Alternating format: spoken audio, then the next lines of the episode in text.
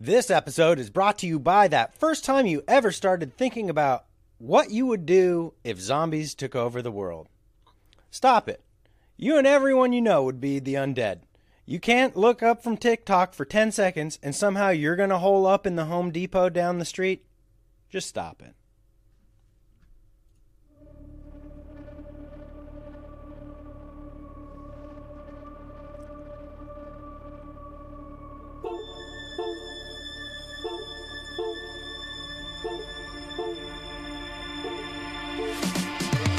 Is this a metal thing? Yes. little taste. David. David. David, what is this? Pretty thick. Great, great.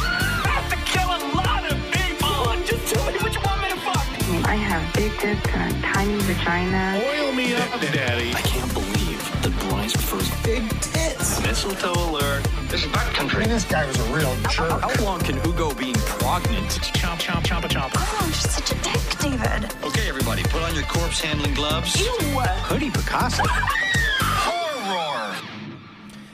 Hello and welcome to That's right, Horror Movie Talk. You clicked the uh, the name and here we are. It's uh, it's us, your panel of expert hosts.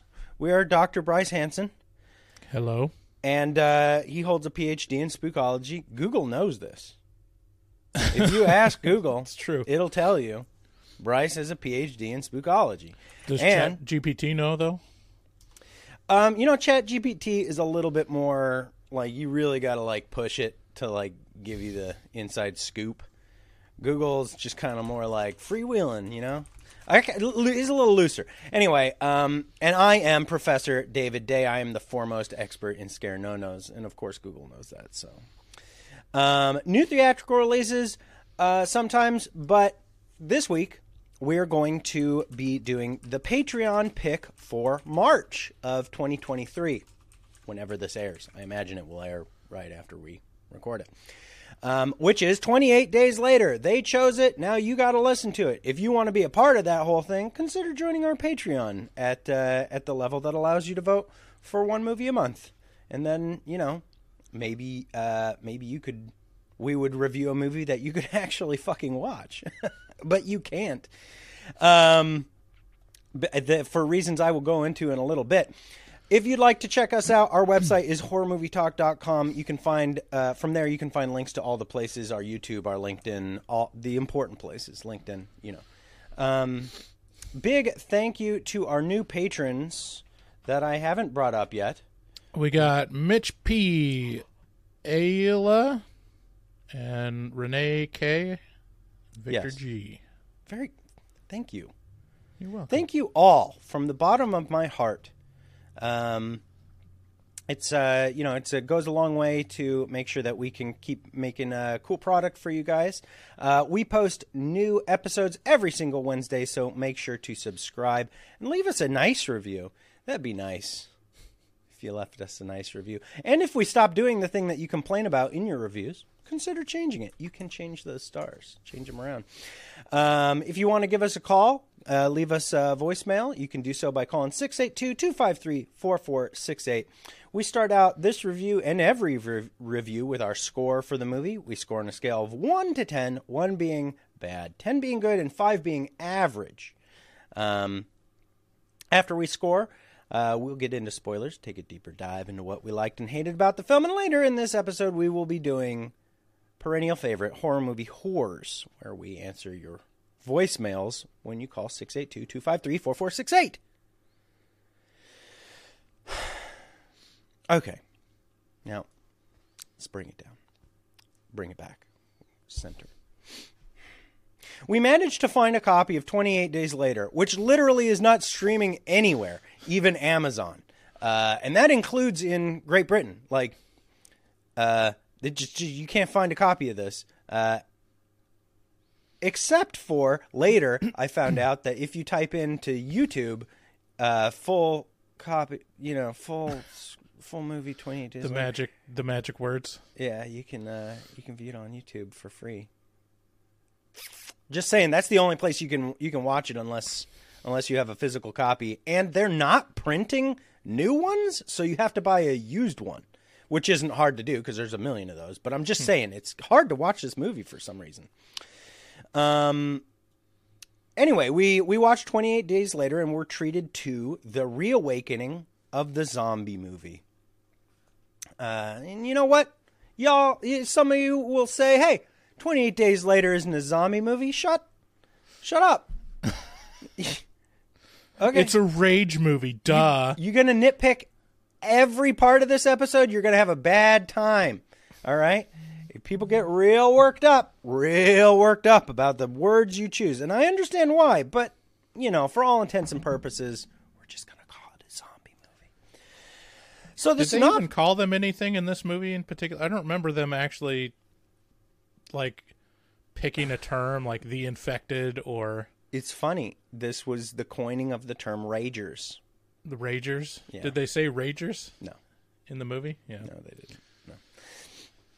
Whatever. It's a zombie movie. Everyone knows it's a zombie movie. Yeah.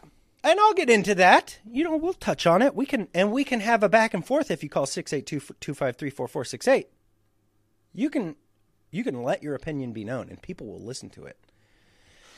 Um, the synopsis for 28 Days Later goes a little something like this. Some evil scientists, whatever happened to those? Now they're all just good, ipso facto, you know? It's like, all scientists are good. Listen to them.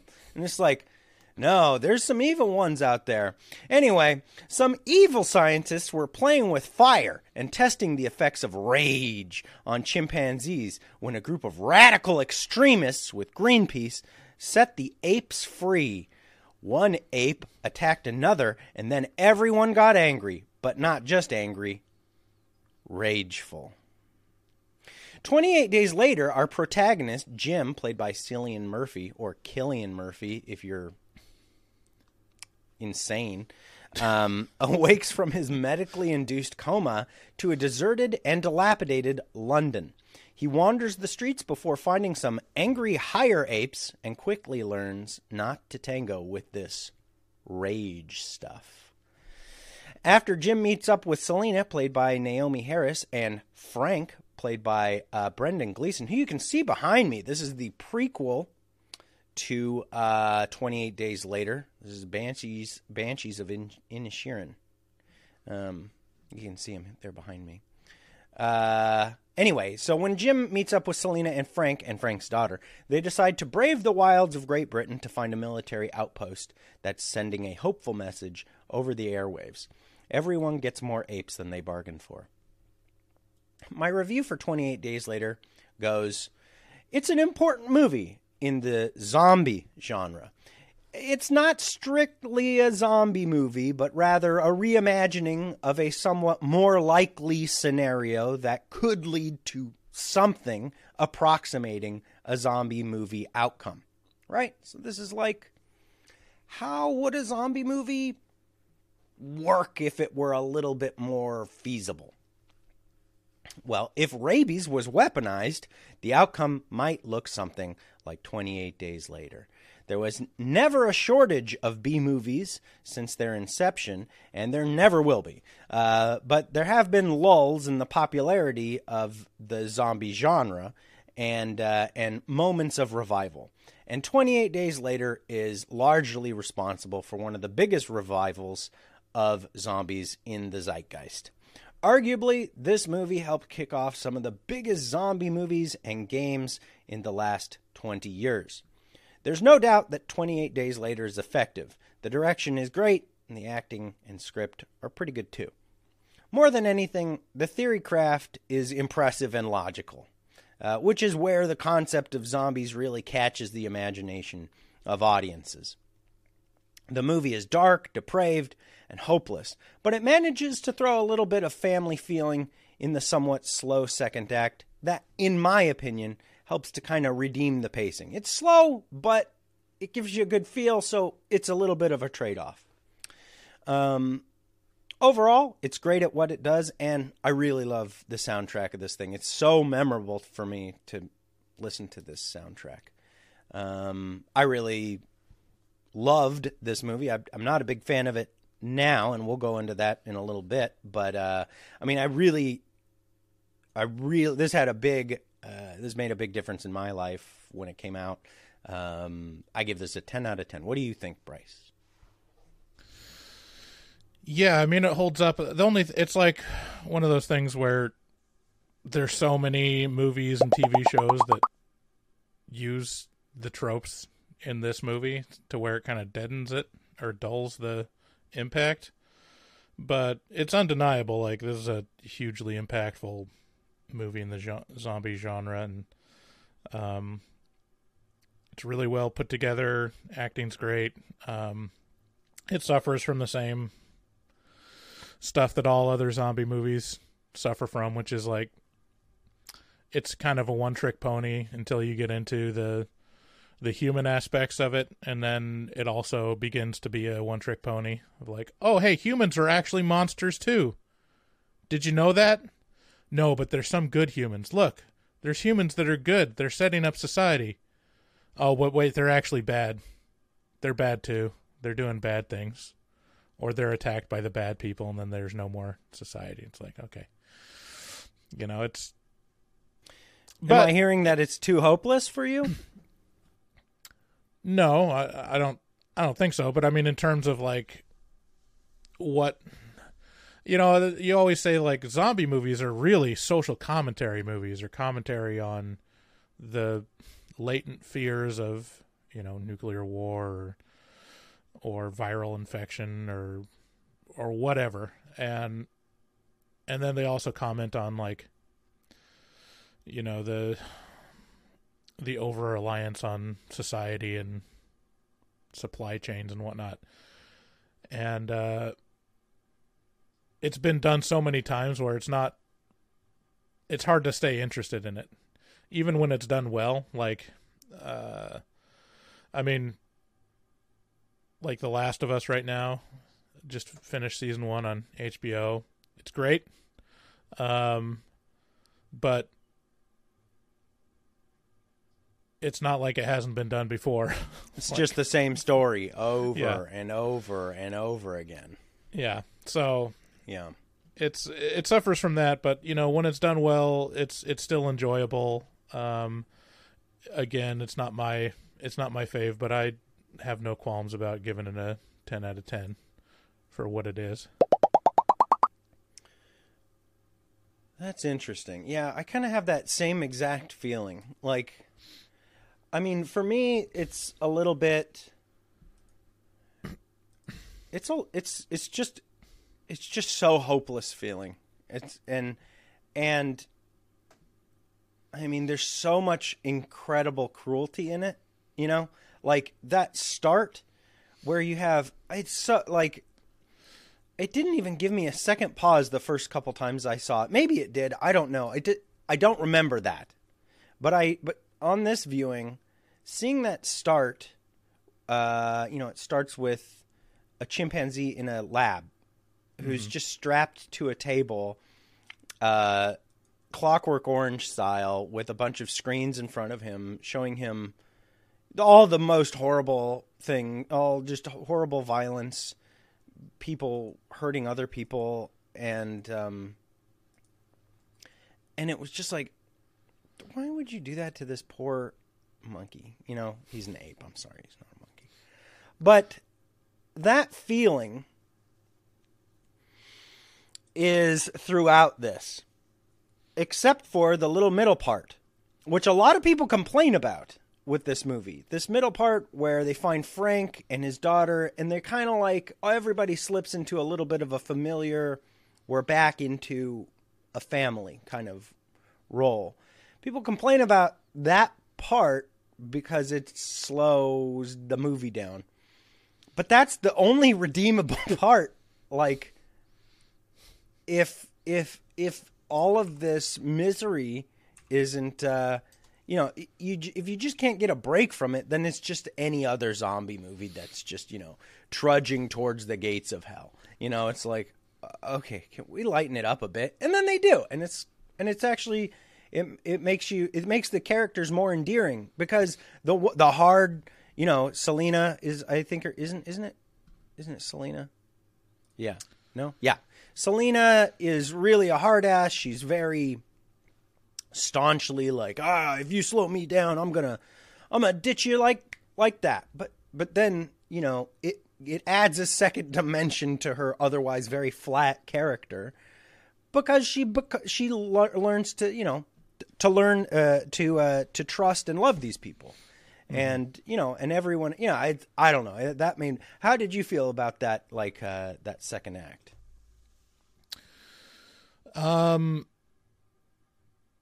oh yeah, no, I, I think it's it's necessary to give like kind of a breather, and you know, it's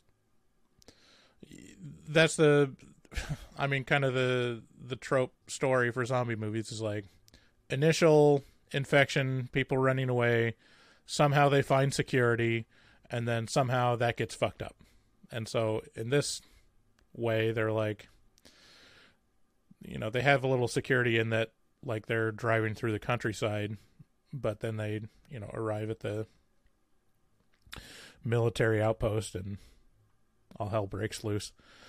And that's and then like they instead of having like them fighting off zombies or, you know, doing that, they they're discovering the the monsters and humanity and and all that. So I mean that that's what makes it interesting. If you didn't have that second act where they're like have hope and have like a breather, that last act just doesn't have any impact.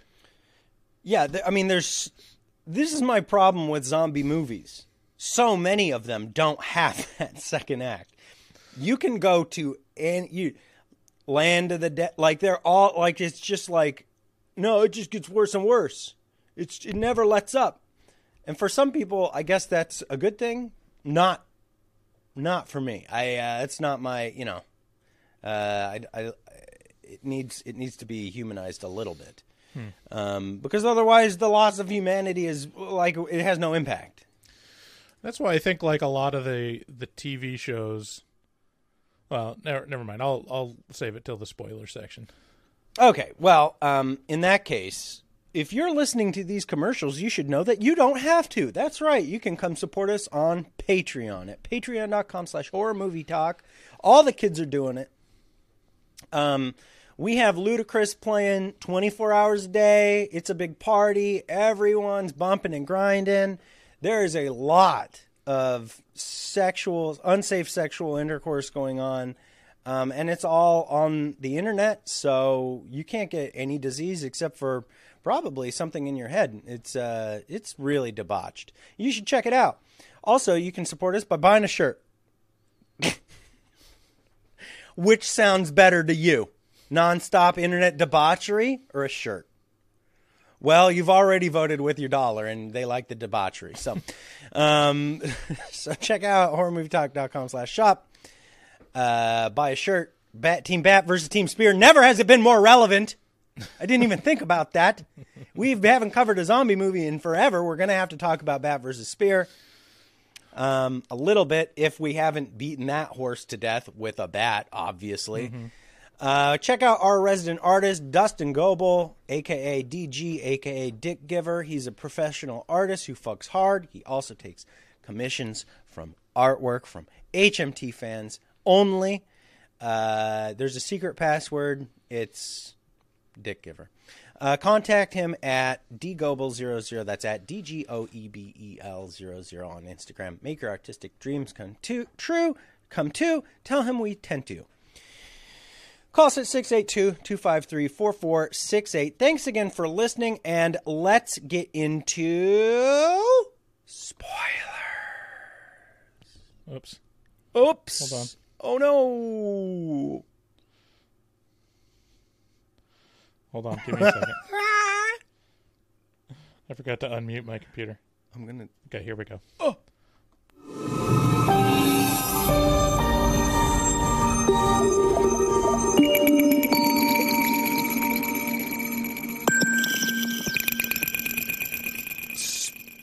spoilers.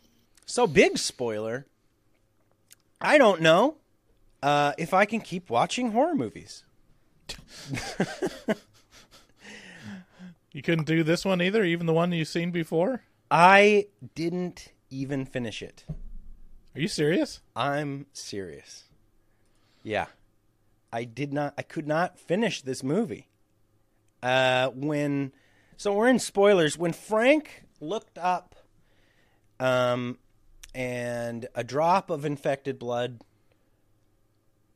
dropped into his eye and he became infected and he told his daughter that he loved her and to get away from him. Uh that was it. you know, I was like this is too much. I can't do this. Um and I turned it off and I didn't turn it back on. I thought I'll finish this later. And I didn't and I did I didn't want to. um so spoiler i've been through a lot of stuff um, in the past couple years. And i feel like i'm coming out of the tunnel on the other side. And um, and you know i was talking to carrie about this last night. I was like i don't know what this is. I don't know what like why have i been able to watch horror movies for so long? She's like dude this makes total fucking sense to me. I was like what do you mean? And um and she was like uh when I lost my mom, I couldn't I couldn't watch horror movies. I couldn't even listen to your podcast. Um it was just too much. And again, when I had when I first when we first had kids, I couldn't watch any anything either. And it, it's just like a, a you know, a trauma happens to you, you grow and then um and some things become, you know, your tastes change suddenly. Um and so we talked about this last week, you and I did, and you were very kind and supportive. Um, and I don't want to stop doing horror movie talk. Uh, well, what I don't want to do is I don't want to stop talking to you and letting people hear it. But I don't want to watch horror movies, you know? It's it is it's I it's untenable. I can't do it, you know? And so that was that was that was so shocking to me with thi- with watching this movie because I have seen this 10 times. This was a big movie for me. So what what was it like? Tell me the experience of like how did it impact you when you're when you see the was it Frank scene? Yeah, I I just um, you know, I just knew how much he loved his daughter and I love my daughters and um and I thought just I don't, you know, I don't all of the all of these experiences watching horror movies and being repulsed by them now um boil down to I don't need this negative energy in in me. It just it feels it feels like it's putting a gross stain on my soul, you know? And it feels like I carry that with me throughout my day, you know? And then it rubs off on the things that I touch, you know? And I don't want that to touch my kids. I don't want to get that blood drop in my eye and have my kids be like, "Oh fucking no, dad's weird," you know, like I want them to have a regular a regular dad, and because I didn't have that, and so uh, you know he let his shit rub off on me constantly, um, and so that's yeah, that's how it hit me. It's weird. How's that? How's that hit you? Um Or would you prefer to save this? I mean, it's it's not. I mean, I it, it's strange because the last week or so, I've been really sensitive to stuff, and I I get like these waves of just um where I become I don't know. It feels like uncontrollable modeling, like What's, what's like that? I'll I'll see something that elicits any not even a specific emotion but like yeah sim- similar where it's like oh yeah I can feel I can empathize with the character and I end up like crying at the drop of a hat like I'll, I'll watch like a couple clips I can't remember what it was um man what were the movie clips I watched on YouTube where I was just like it, it set me off like really quickly and it goes in I've been that way me. for like a couple it- years now. what I've sp- I don't mean to interrupt you. I'm sorry, but I, that has been happening to me for a couple years now. Yeah, I mean, it happens to me too, and I think it's uh, part of it is actually probably aging and Yeah. like hormones that come when you're in your middle ages. Fucking old. It's it's just changed, but uh, like what I find is it it does come in waves. Like you, it'll be that way for you know a week, and then it won't be that way for like another month or so, and it's kind of the same cycle that you would have with you know any anything like you I'm I'm pretty in tune with my depression so I can see it like coming on like a like a storms are brewing. I'm like oh, okay. This is interesting. And and uh I'll be able to kind of separate myself from it but also you know ride the wave of it um and just know that it's not going to be I'm not going to feel like this way forever. Um so I mean I can I can sympathize with you like um but for some reason horror movies like it doesn't it's pretty rare that it that it gets me like that because it's so sensational and and over the top where I was just like okay well that's a bunch of fake blood. That's a bunch of special effects and and the human moments usually don't they don't take enough time for them to really land for me um, but in the cases where they do um, it is really impactful. I mean like watching the exorcist as a as a father now it's like that's pretty rough. You know i really feel her i feel ellen burstyn's characters like just helplessness and, and stuff like that. And and and so I mean this this didn't I think I'm I might have gotten through it cuz I'm you know the same old like uh, uh I can disassociate from it at this point disassociate or just analyze it from a crit- critical lens and look at it as a as a work of art and not necessarily integrate it. And a lot of that has to do with my attention. Like I honestly wasn't paying that much attention while I was watching it. I was just kind of letting it happen. Um, because I've seen it before too, and that that definitely dulls it for me. If I've seen it and I know it's coming up, it's I can't really, you know, separate the the um, suspension of disbelief, you know, from being impacted by that. But yeah, I mean, you we talked about this last week on the after the after pod, so we're gonna have to start a new tier for the after after pod. Yeah. but um yeah i'm concerned for you like i uh, you're obviously in, in distress about it and it's very surprising um Yeah, I mean, you tell me.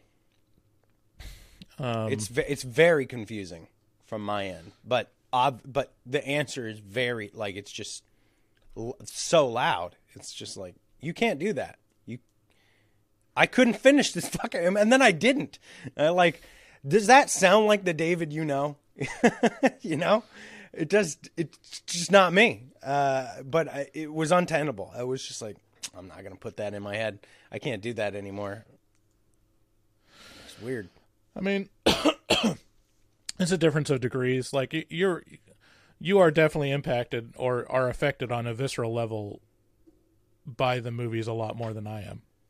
Like his, just in general, I think, and so, and it's how, it's one of the differences of how we experience it. So it's not like super surprising to me. Um, it's a difference of degree. Um, I mean, it hasn't ever gotten to the point where you're like, I can't, I can't do this uh, before, but it's definitely there's been movies that we've watched that you're like, I had a miserable time, and it really affected you, um, and affected your enjoyment of the movie.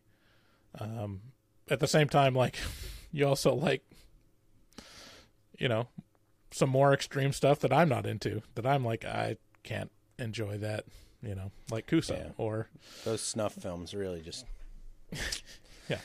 Um Yeah, so I mean, you know, to, I guess I guess that's a that's a good way to uh to segue for like listen, we're going to talk about this at least a little bit in the afterpod. So Mm-hmm. like not to tease that shit, but there's some If you want to know what the fate of horror movie talk is, there is some potential real shit going down at uh, at horror movie talk. So uh, check out that Patreon for the afterpod where we will, you know, talk about what irons we got in the fire and you know potential salute. You know, I have I have ideas.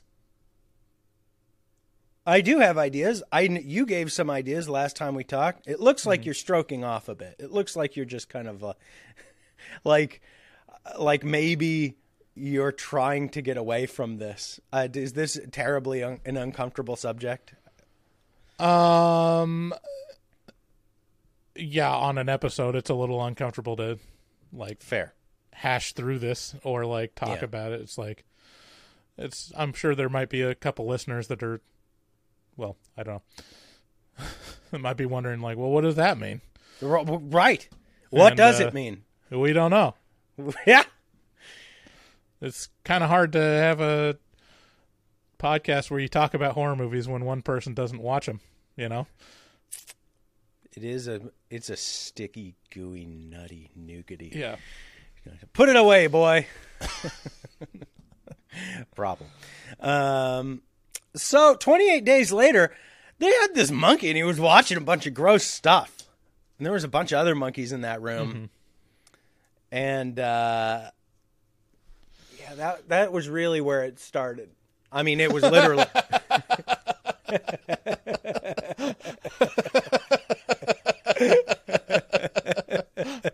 That's where it went wrong for David.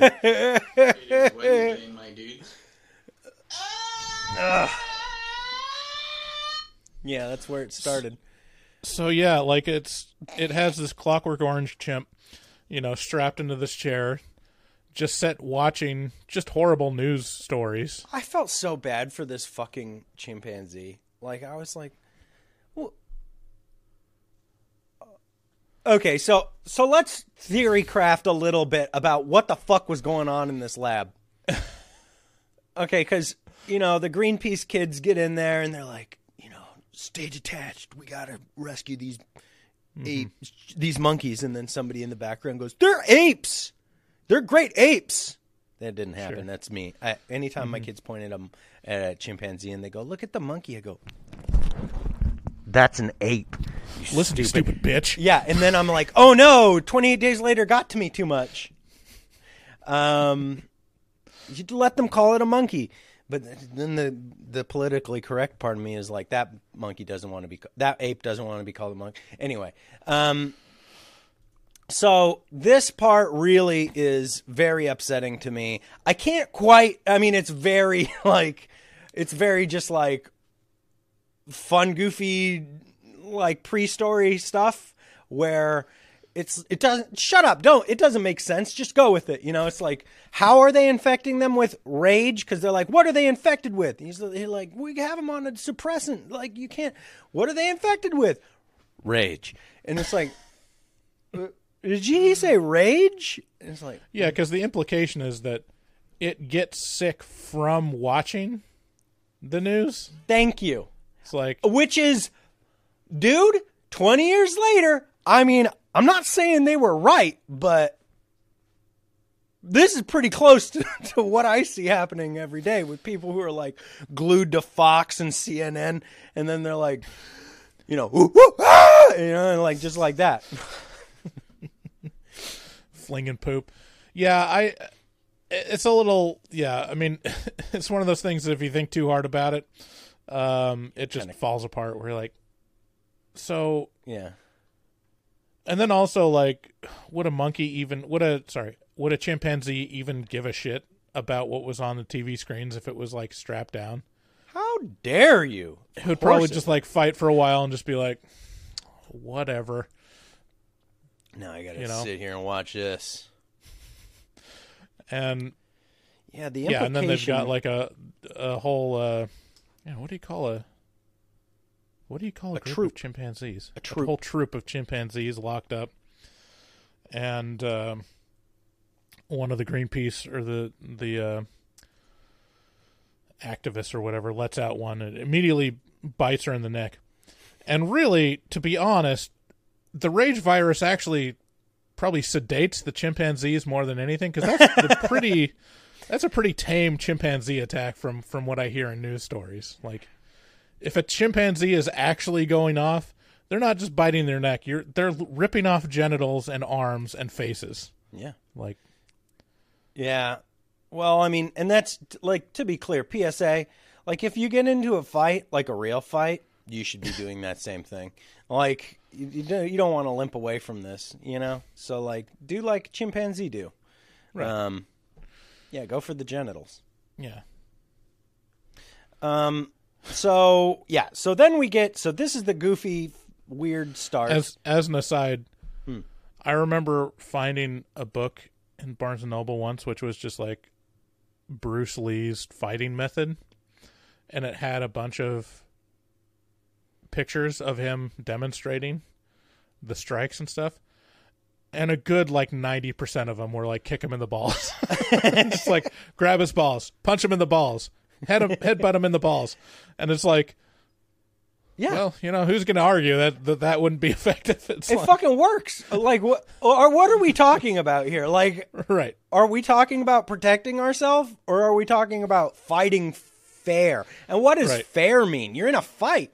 Like, Yeah, are you it is kind of silly where it's like, yeah, we all just agree that we're going to hit each other in the heads with with fists, and then and or take each other down to the ground and choke each other out, or hurt each other's appendages. And it's like, no, if you really want to disable someone, just kick them square in the nuts, and that'll probably take care of it for the most part. Bryce, you're not talking about the female aggressors.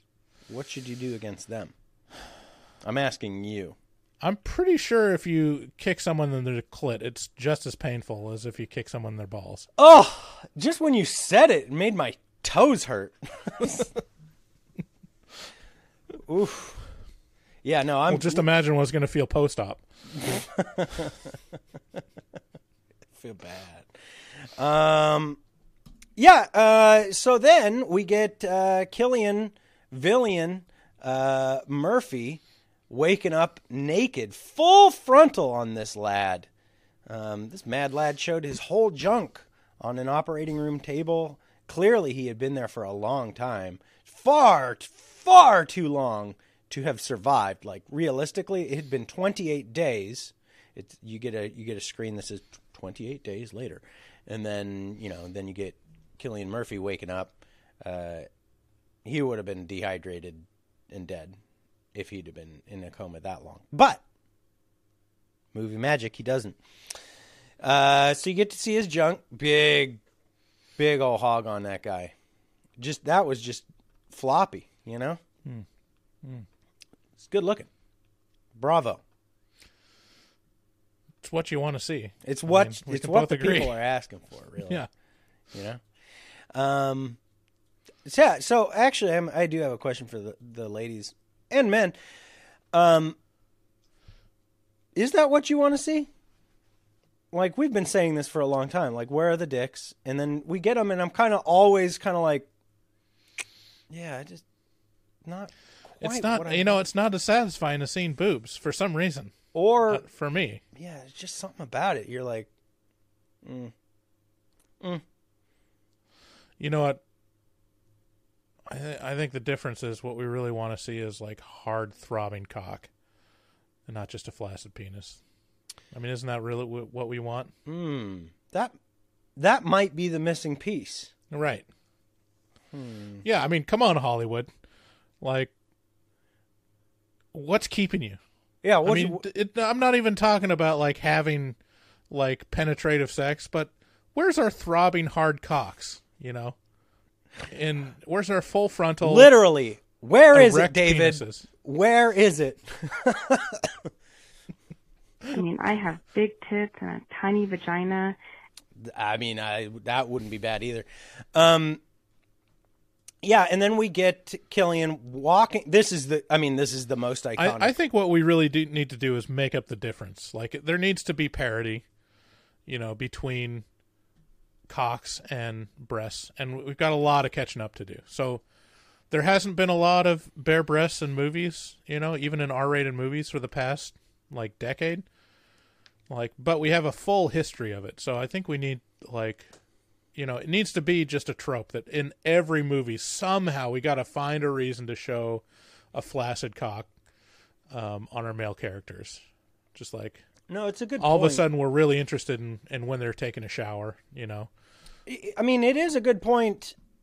There's been a real kind of contraction, a retraction in uh, you know in uh, In cocks. in in, cocks in in in just generally nudity and in media in general. Uh, over the last ten years or so, with a weird notable exception, I guess the kind of the the you know the exceptions that prove the rule are m- these increasingly insane movies like Human Centipede series, like The Sadness. You know, these movies that really go against the grain and just go absolutely ham with it. But uh, there has been a lot less nudity, generally speaking, hasn't there? And I think it just comes down to like the reason for why there was nudity in movies historically is that um people, especially filmmakers, probably just like seeing naked women. And they don't anymore. What's changed? I and I think like it's uh turned the corner where it's like, hey, does this because the uh, undercurrent of it is like you have to make a actress be vulnerable and be naked just because we kind of want to see her naked, you know? And that's not really fair if she's not into it or make your ability to have a part dependent on yeah, we're going to to you I mean there's a bit of like seediness with it that you could that you could uh emphasize um and and like historically you, you see like where eventually someone like starlets are kind of disposable you know? You're just like yeah we got the the next hottest thing. It's like uh the movie industry is basically leonardo dicaprio. Get them around 19 and then they disappear after 25 because that's how long um the movie industry wants to see them naked and let's uh move on from there find the next one.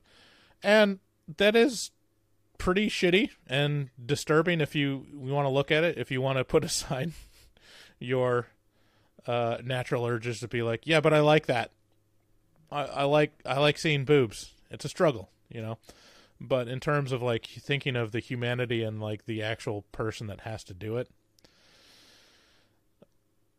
i get it you know there's there's a bit of a there's a bit of a cultural shift where it's like, yeah, maybe we shouldn't just like make this part dependent on this, especially you know, good actors that should have roles, um, but they just don't want to do nudity because, you know, I wouldn't want to be nude on film either. I get it. Um, but also there's like, there's women that, uh, are fine with it and enjoy it too. It's like there's there's women in film that are like, yeah, seeing seeing boobs is is nice. It's nice. And you know, they're they're probably on the more of the side of willing to to have it in it, you know. I I remember listening to I think Alison Brie was on the We Might We Might Be Drunk podcast. And she was she basically said that, which which is like yeah, boobs are nice. Like I'm fine with, and she's she's shows her boobs in a lot of her movies, which I appreciate.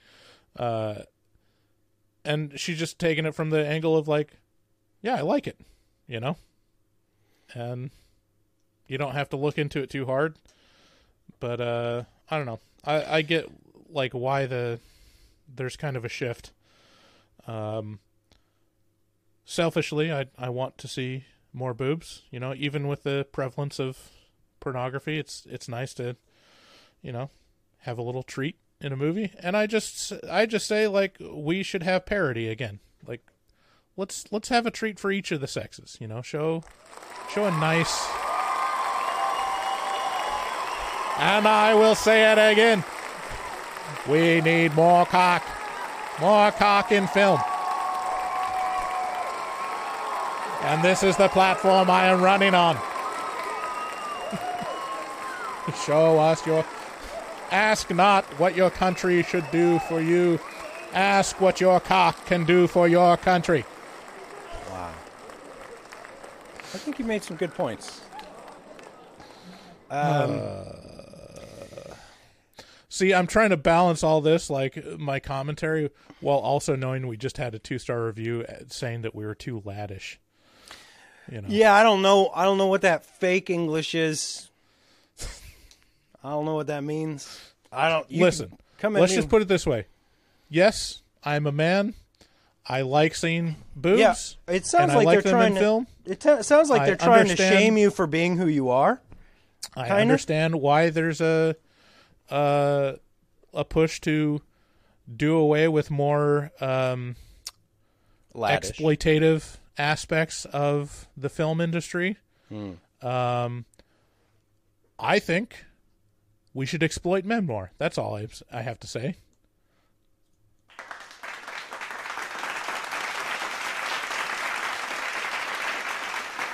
This is this has been a, a this is really I mean we'll, the the annals of time will look back at the 28 days later review of horror movie talk and be like this was a, an important moment in not only the show's history but in film history In film history, and history history. Is that the when you pick up a history book? Does it say the history history book?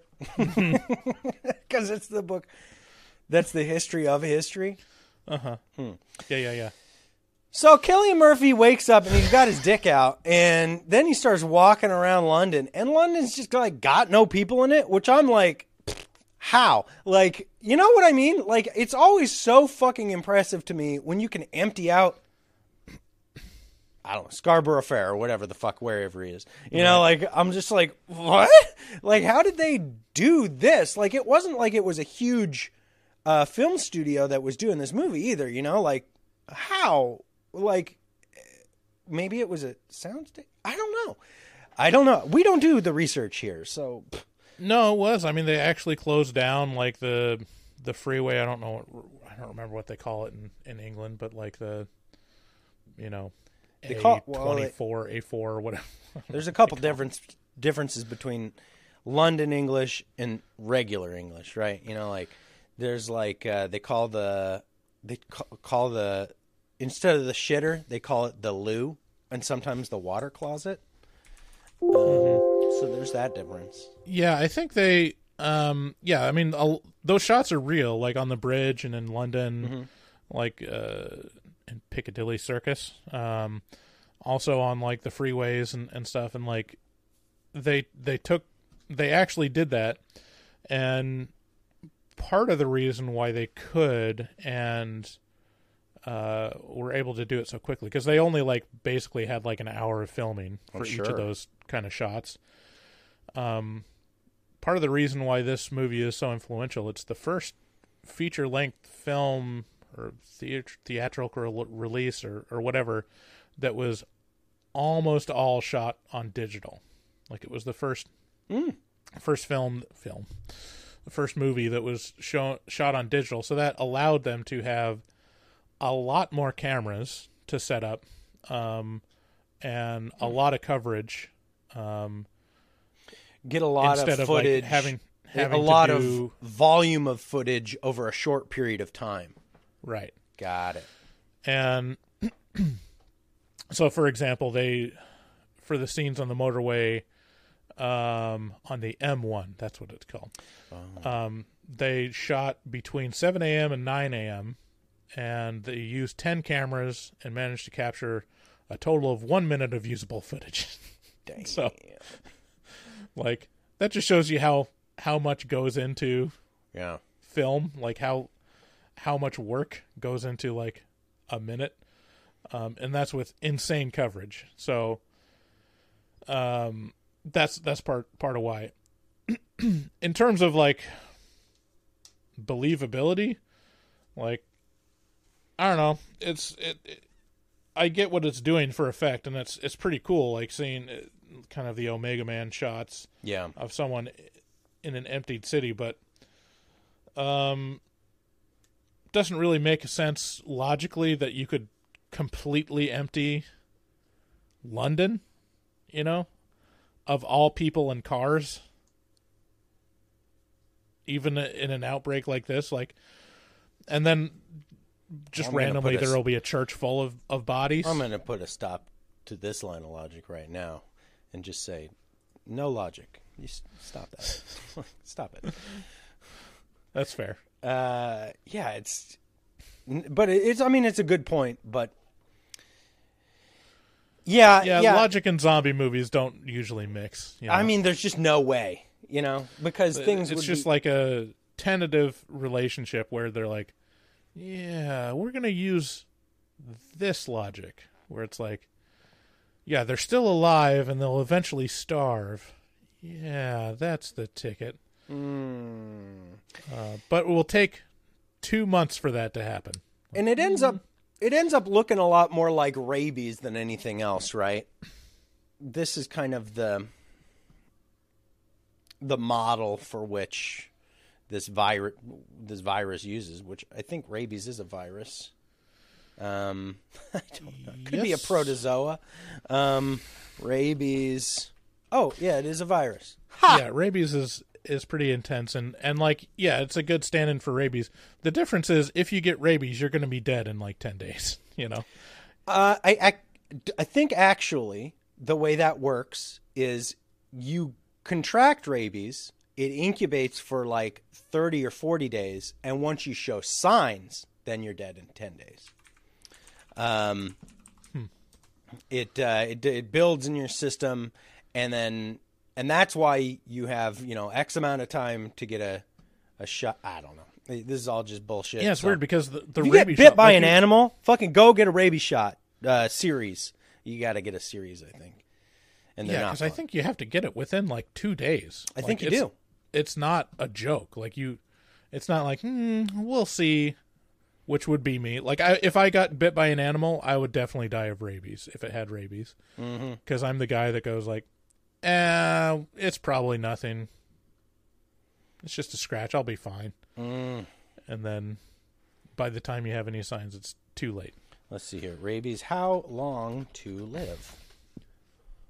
Um. So yeah, the acute period of the disease usually ends after two to ten days. Once clinical signs of rabies uh, appear, the disease is nearly always fatal, and treatment is typi- typically supportive. There are less than 20 cases of human survival from clinical rabies that have been documented. So you can do it, Bryce. You can Yeah. get acute rabies, make it out. Like there's a chance. It's not a good chance. Nice. Nice. Yeah. The incubation period for rabies is typically two to three months, but may vary from one week to one year.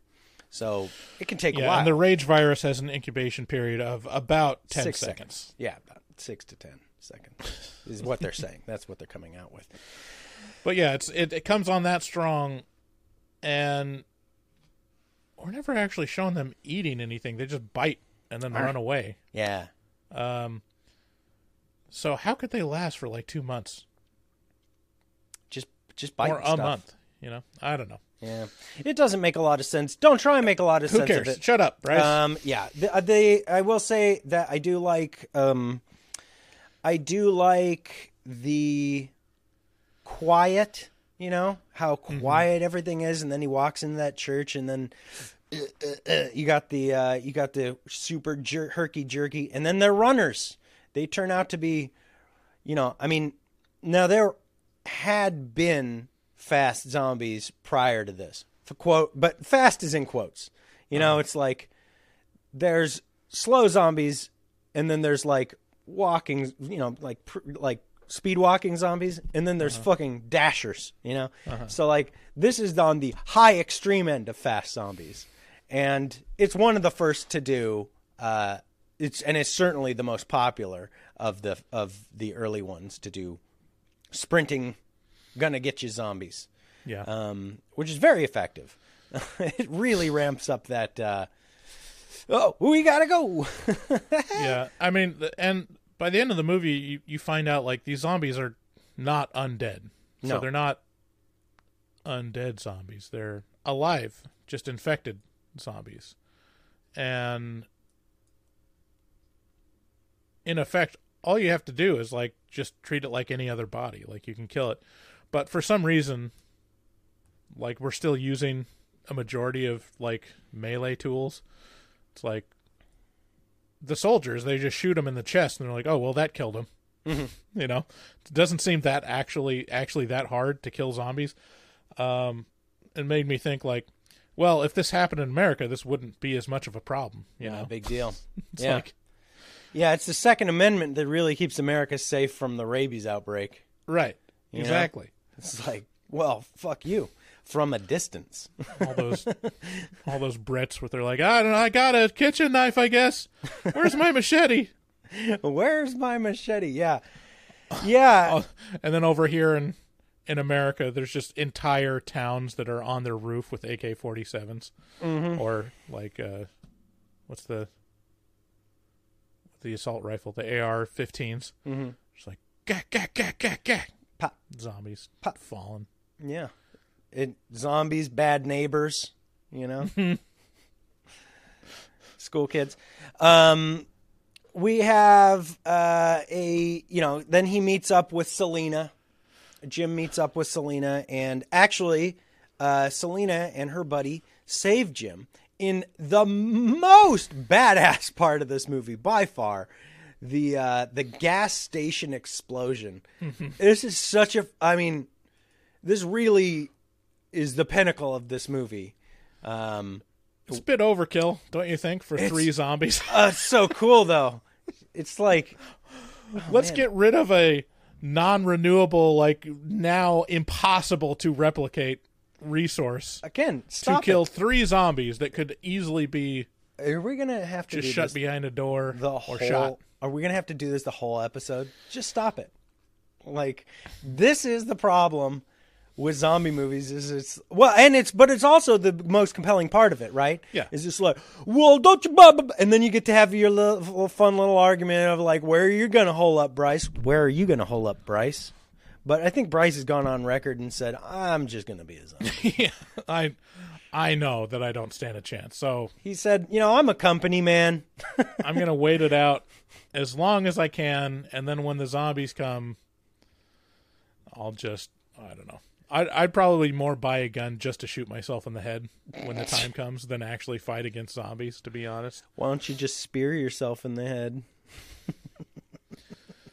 um, anyways, Uh, they meet up and then they have a calamity where oopsie doopsie, what's his name, accidentally cuts himself on a zombie, yeah. and that's enough where, um, Selena just murders him outright. yeah, Selena murders him immediately. Yeah. I like to say the arms. Not in this case, they don't. yeah, no. Se- Selena gets him right off, and then you're kind of like, "Whoa!" Selena means business all the time, and uh, and Jim is starts his little, you know, his little little revolt against her. He's like, "You got to be a kind person." And she's like, "That'll get you killed," and and um, you know that ends up coming full circle in the movie. Uh, at some point, they see an apartment with uh, with an obvious uh, signal, some Christmas lights that are blinking in the distance, and um, and we get to meet Frank, who has turned his apartment building into something of a uh, a kill box. He's he's got a SWAT outfit that he uses to, you know, to venture out into into the you know the wasteland, and uh, and he's got his daughter, Frank's daughter, inside the apartment. They're holed up. They they've got a nice little thing, and they're celebrating because Jim and Selena are here, and now we have people here. We got mm-hmm. creme de menthe, so we're gonna drink that, have a good time. Gonna kind of, then you get a little peek into like the world, you know, the theory crafting around this. You know, up on the roof, Frank has you know ten thousand little Tupperwares to catch the rain, so that we have something to drink. And this, this is the beauty of the zombie movie, in my opinion. This is this is the fun part where you get to go how would you do it? How would you do it? And uh and yeah and having water is a big problem you know? Like all of this all this is the is that's that's to me that's the fun part. I mean yeah the morality and uh civilization's a step away from yada yada yada okay but how would you get your water like you know like what about uh yeah, well, what happens when the toilet paper runs out? We saw what happened in 2020. It wasn't pretty.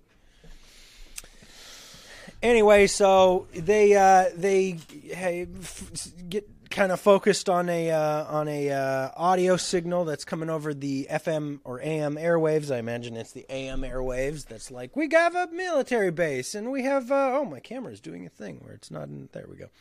We have a military base. We're going to keep you safe women and children particularly you know and um and uh so they you know they get their little they they get themselves together get a picnic basket hop in the car uh, frank's a, a taxi driver.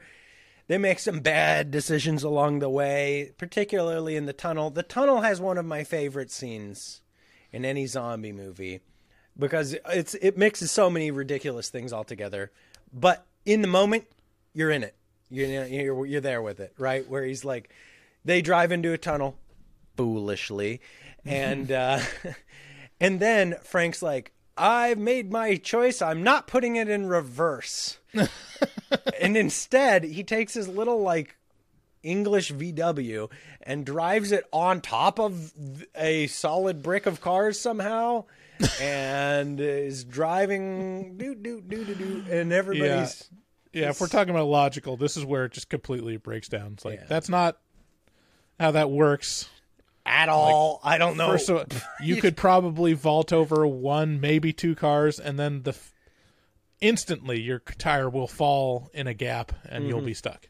but you know in the moment you're like okay all right okay we're doing it and then and then the other thing that happens is you know they're like oh shit you popped a tire you didn't you didn't completely didn't annihilate the car all they have so the you know they're trying to change a tire and you hear this and they're like what's that and you th- you immediately your mind's like this is zombies no, this is zombie it ain't it's a wave of rats running away from the zombies so cool like I love that thought, you know, that everything is scared of these things.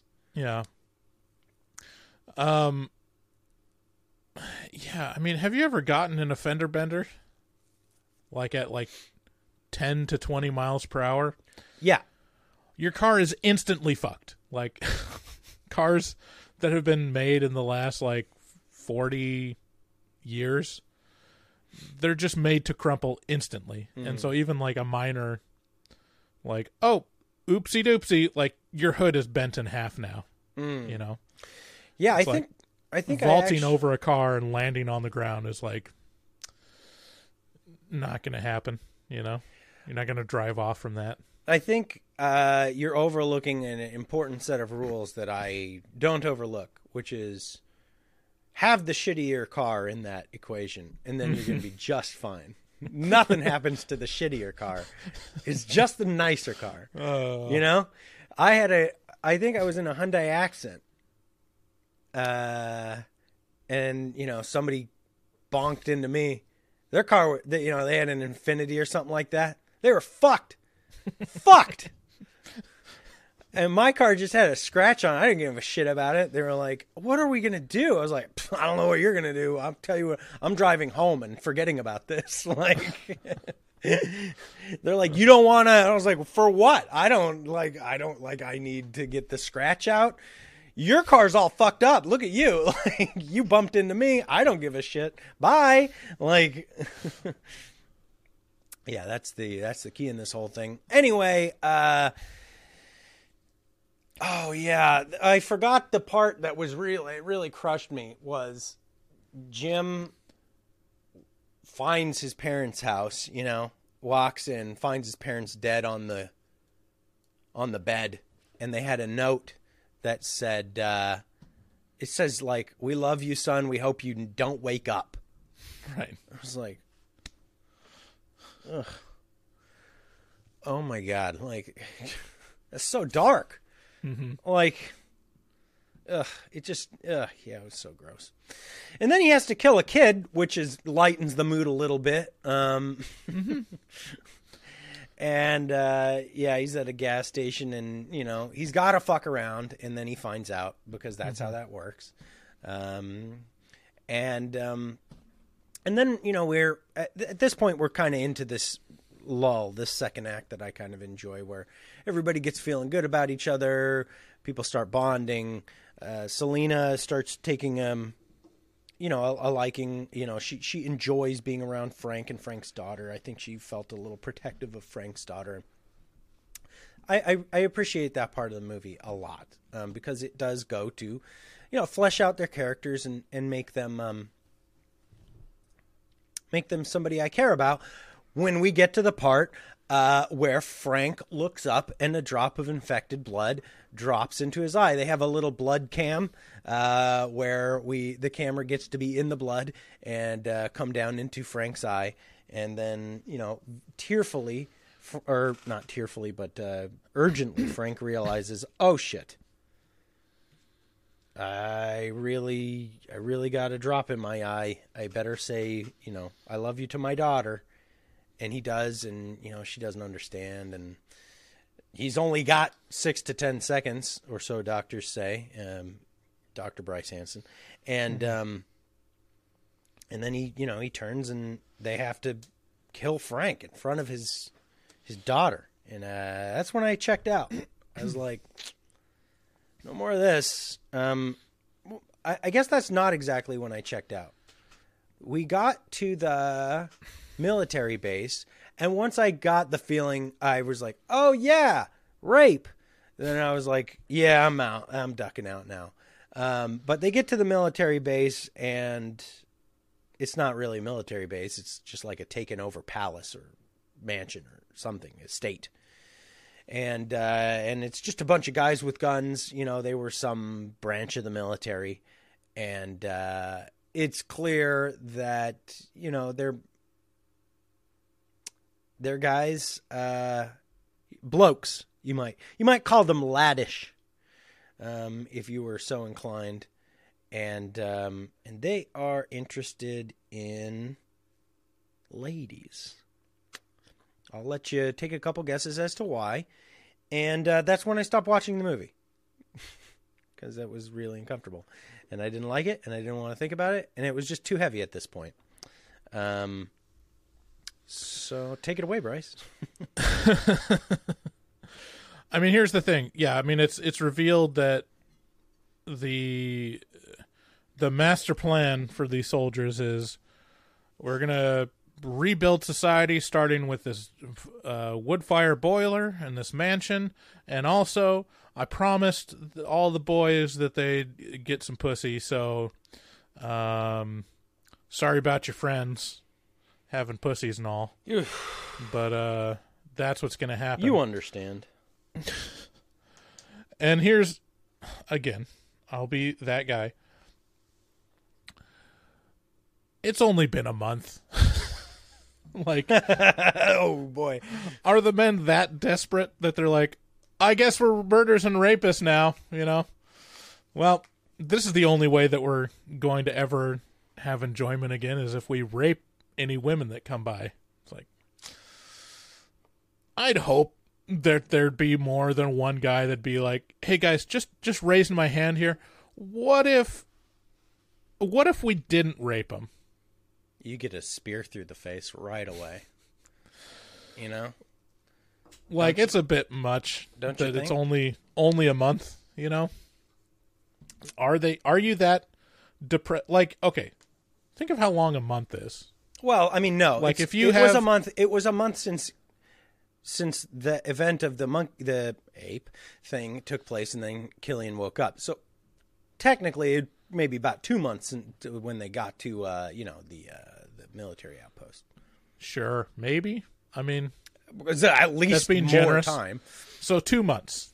Sure. So two months, you have shelter, you have security, you have food taken care of.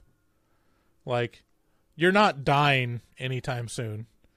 Like, is that long enough for just morality and society to completely break down if you have those. There those was things? no society. It's all gone. I don't know. I'd I'd feel like I'd want more hope that So we agree. men don't immediately turn into rapists after two months. We're just it's a waiting game. We're just gonna have to find out, you know? It'll happen soon. We'll Yeah. find out. These soldiers were just exclusively incels. Just yeah, I had a they're probably not actually soldiers. They're just like the um airsoft guys. Yeah, They're like, "Hey, we got real guns now." Okay, okay, guys. yeah. And then they just complain Yeah, I- about not having sex, and now they're really not going to have sex. The last note I took was the military base ends up being a false promise, just an attempt to get girls. Incels will stop at nothing. I Um, mean, if we're being honest, like, wouldn't they turn to just fucking each other before they say like, "Oh, we got to rape women"? Like, wouldn't they just be like, "All right, bro." I mean, bros are going to be bros, right? They were already doing that. The movie just didn't show it. All right, that's why it was. It was like, all right, well, so, all right, here goes. yeah, I don't know. I mean, it.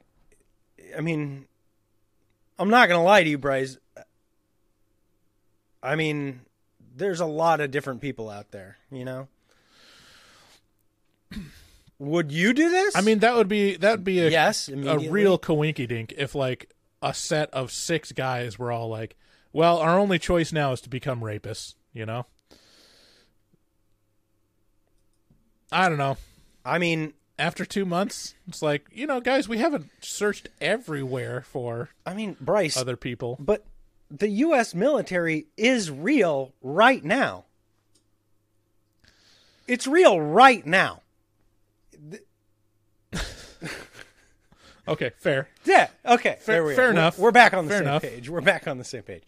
Um. Okay. So yeah, what happens after this? Like so. Then, then there's a big zombie attack, if I can recall. Well, there's they're sitting and having dinner, and then there's a zombie attack, and it's that's just to display the capabilities of the defenses and and how they fight off like an actual horde.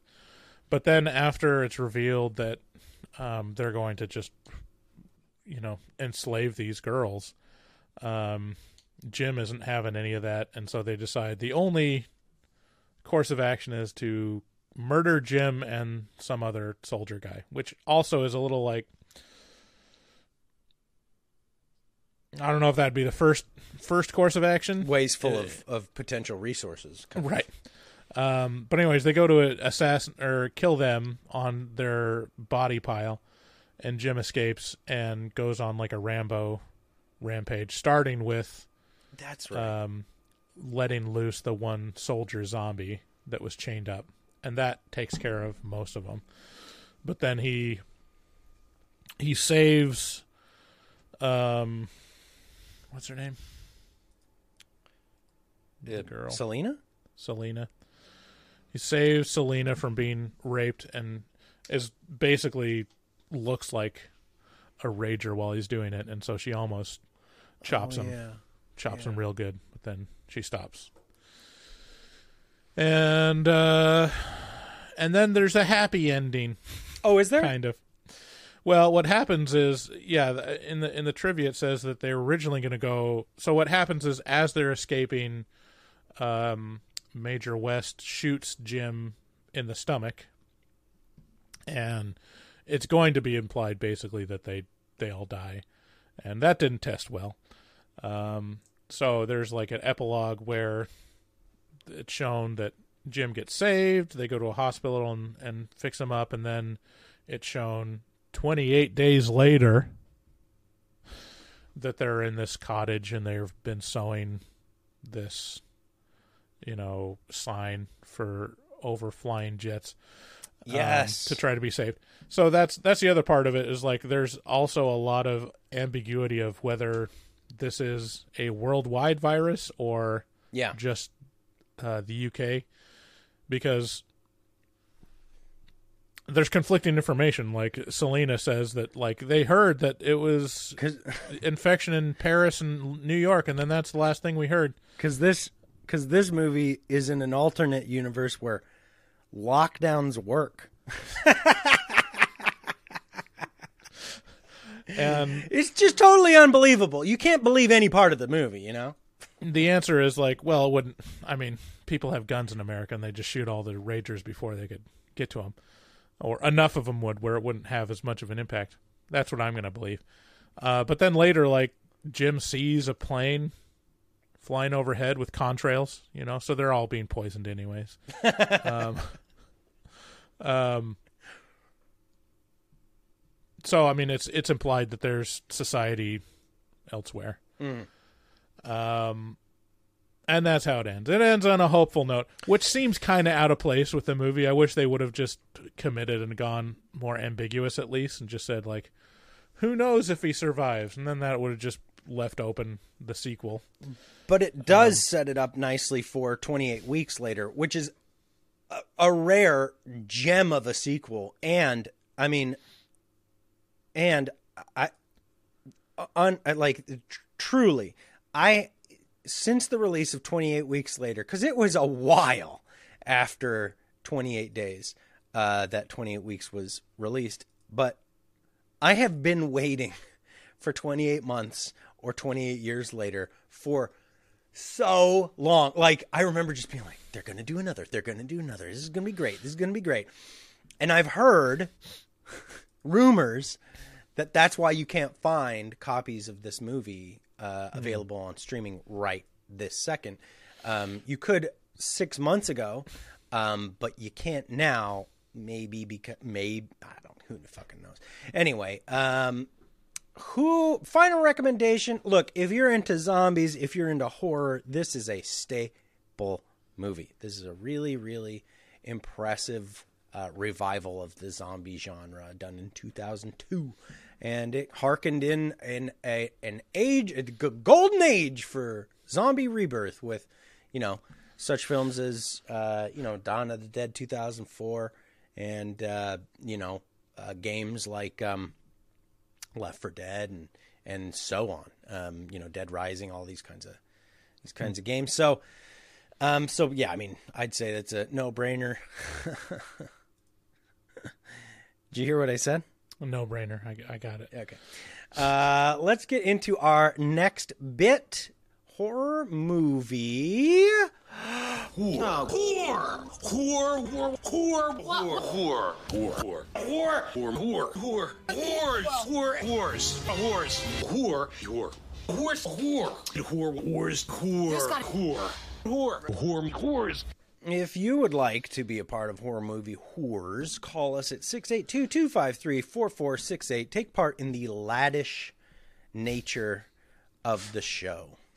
Um, and we'll be happy to play your, you know, what you have to say, no matter who you are, what your opinion is. We're just a bunch of mad lads over here. Mad lads. That's right. What, uh, I think we got the last one we listened to, so we should start at March 14th. Yep. Here we go.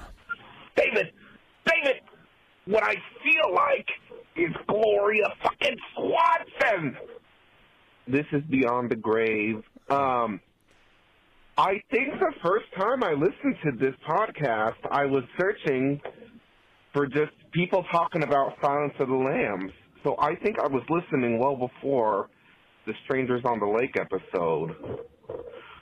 But I don't know that many other gay sex horror movies except for Cruising you guys are talking about, which I watched for the first time recently. It's on Amazon Prime. Pretty sexy stuff, but also kind of funny and campy. Uh, lots of butts. I don't know. I don't think there are any wieners. A lot of simulated. Oh, that someone's getting fucked over there. Someone's licking a wiener over there. Licking a wiener. Who's to say though? Uh, uh, so I was listening to that Descent podcast episode, and I think it would be funny if there was a third alternate scene where it's the last woman alive in the cave, and those little uh, cave people are coming after her.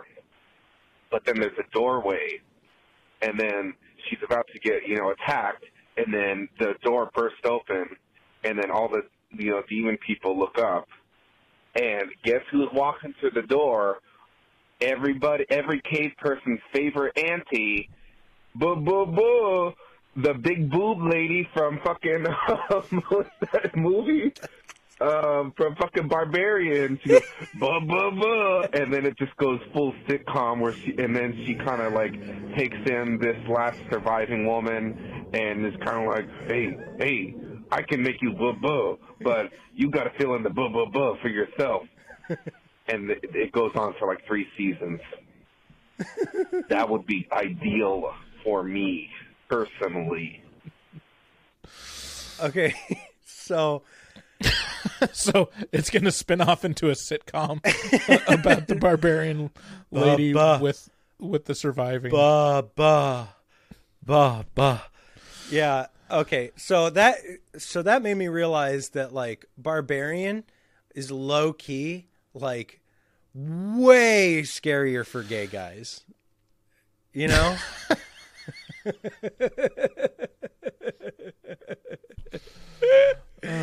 like like a like you know just the feminine form coming at you and, and you're just kind of already kind of like okay like not about that and I then don't just know. I'm sure. I'm sure the guys that are into bears are sucking on them titties.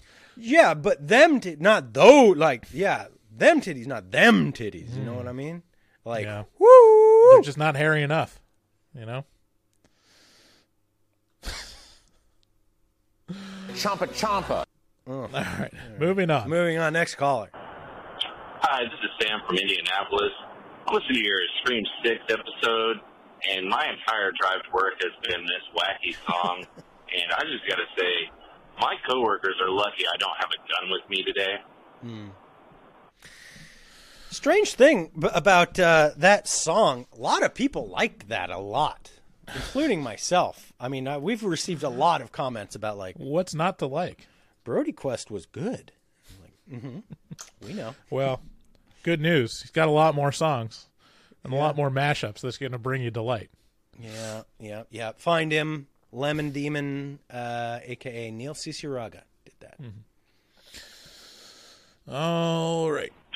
Hey guys, it's Jessica E. here from Nashville. It's been a while since I've called and left a message, but I'm listening to the Scream 6 uh, Horrors episode, and is anybody else out there a little traumatized or triggered by the fact that Robert the Farter was talking about, like, the old timey type quote scary stuff his dad uh, his dad showed him like He-Man and Are You Afraid of the Dark?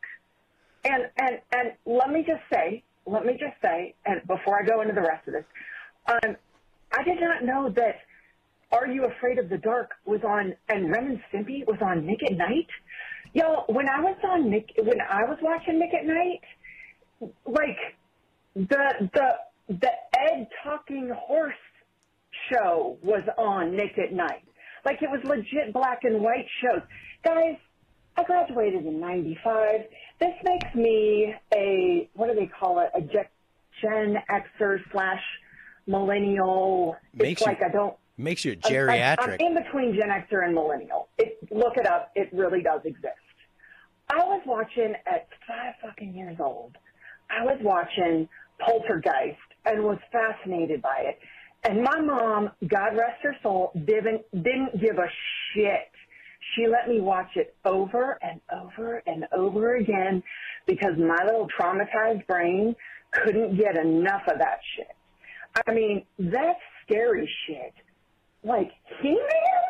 Are you kidding me? That was Saturday morning cartoons, guys. Whoa. Oh my God. I'm traumatized. I've been triggered. I need to make an emergency appointment with my therapist.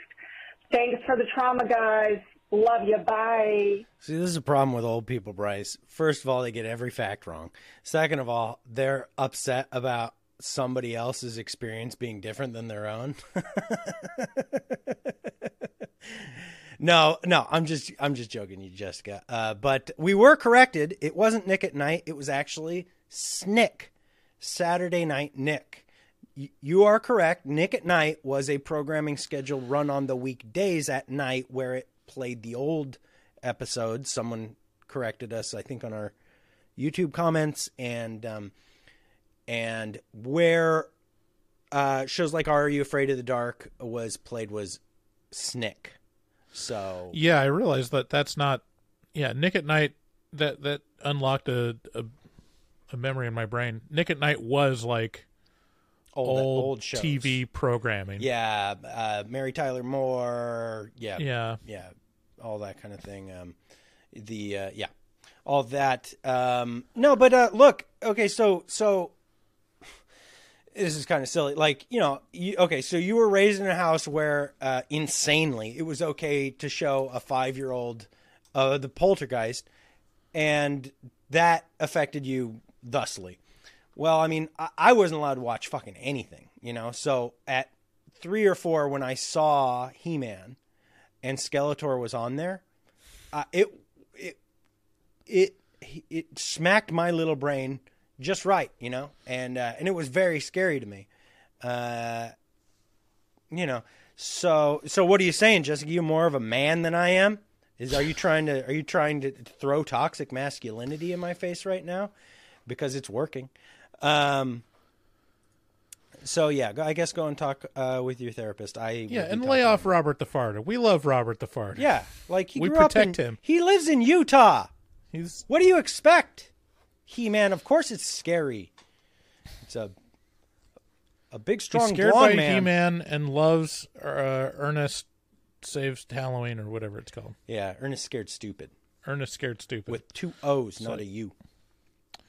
like everyone's everyone's coming at their own angle with horror, and we accept all comers. You know, we haven't heard from that sexy voice girl from Carolina. Just saying. Well, maybe this is her. Hey, it's Robert the Farter. so just heard about how Mike Flanagan might remake Nightmare on Elm Street, and just He's just got the sweats don't. over it. Just Like, don't. I like Mike Flanagan. I've seen his shows, and I like them, but just please. Please stop. We've already ruined. We've already made enough remakes of classic horror movies. We don't need to touch one of the best ones. Also, I'm not happy that they're remaking Salem's Lot because I think that the TV miniseries was great. The book, which is even better. Um, if you guys haven't checked that out, you probably should because it's a great, probably the best vampire book and movie I've seen. Salem's Lot? Also, Oh, vampire. just heard about you guys talking about the bat and spear debate. I don't really have a stance on that, but Bryce, I mean, not sorry, not Bryce. David was talking about how spears are like, who has spears? Where are you going to get a spear? And um, I have a spear, actually, and it is in my closet. Um, I kind of just and I kind of just have it there, and then I also have a bat um, underneath my bed, and um, uh, a tomahawk in my attic. You know, just just just in case. In his attic? Yeah, if I had to choose one of those, I think I would choose tomahawk. But anyways, it's Robert the Farter. That's a juicy one. Yeah, I mean, he keeps the bat right under his bed, the closest. That's that's the important part. The tomahawk's all the way up in the attic. Um. Yeah, I mean, I think looking at Nightmare on Elm Street as like untouchable is uh take that I don't necessarily agree with. I don't think those movies stand up as much as people think they do. Yeah. Um what what's great about them is the concept. The concept is fantastic. The execution in the movies is usually kind of lacking.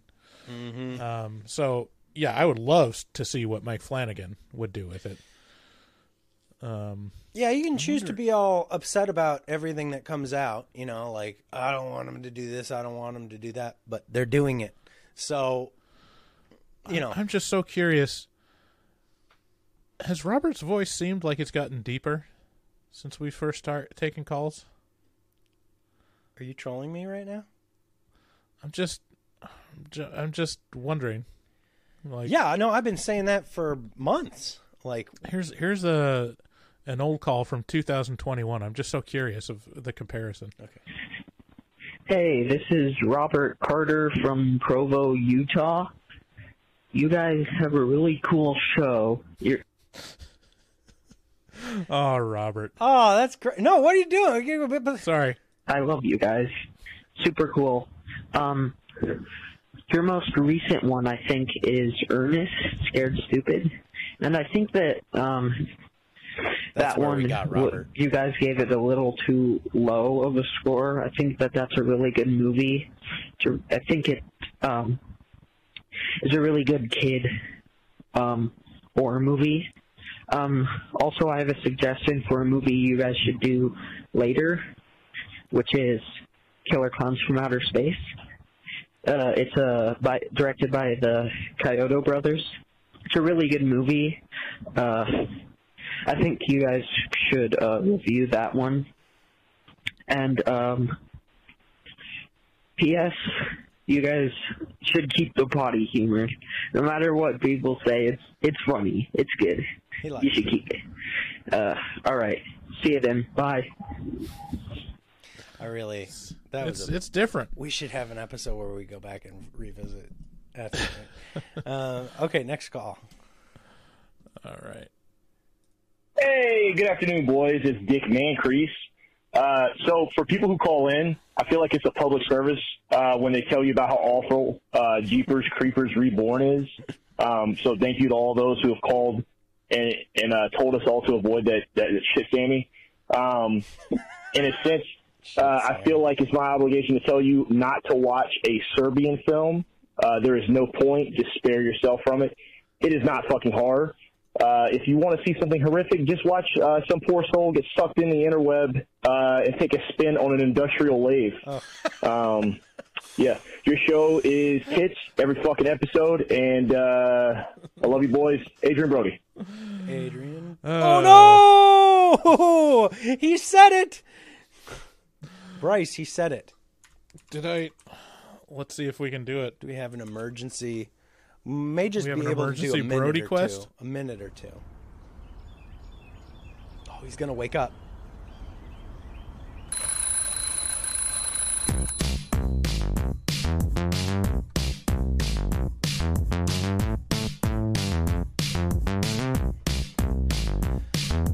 Hey, guys, listen to me. Keep keep that plan. Thank you so much for listening to Horror Movie Talk. We really appreciate you. Thanks for supporting the show. We couldn't do it without you. Uh, if you want to support us, head over to Patreon. Head to our website, horrormovietalk.com. Call us 682 253 4468. Special thanks to everybody for being so cool to us for all these years. We love you. We're going to go record an afterpod where we talk about what is going to happen to the show now that I can't watch horror movies. Um, but the good news is we will all have Adrien Brody. So I hope you guys have a good week and we love you very much. Bye bye.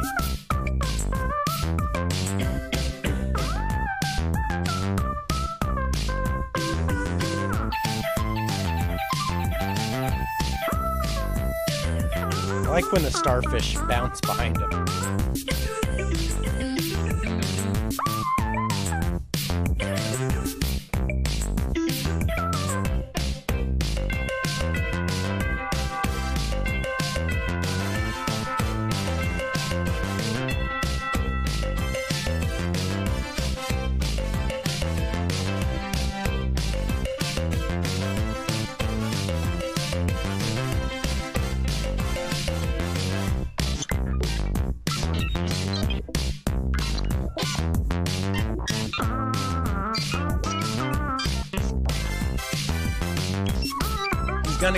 Guitar soon. Gonna break out.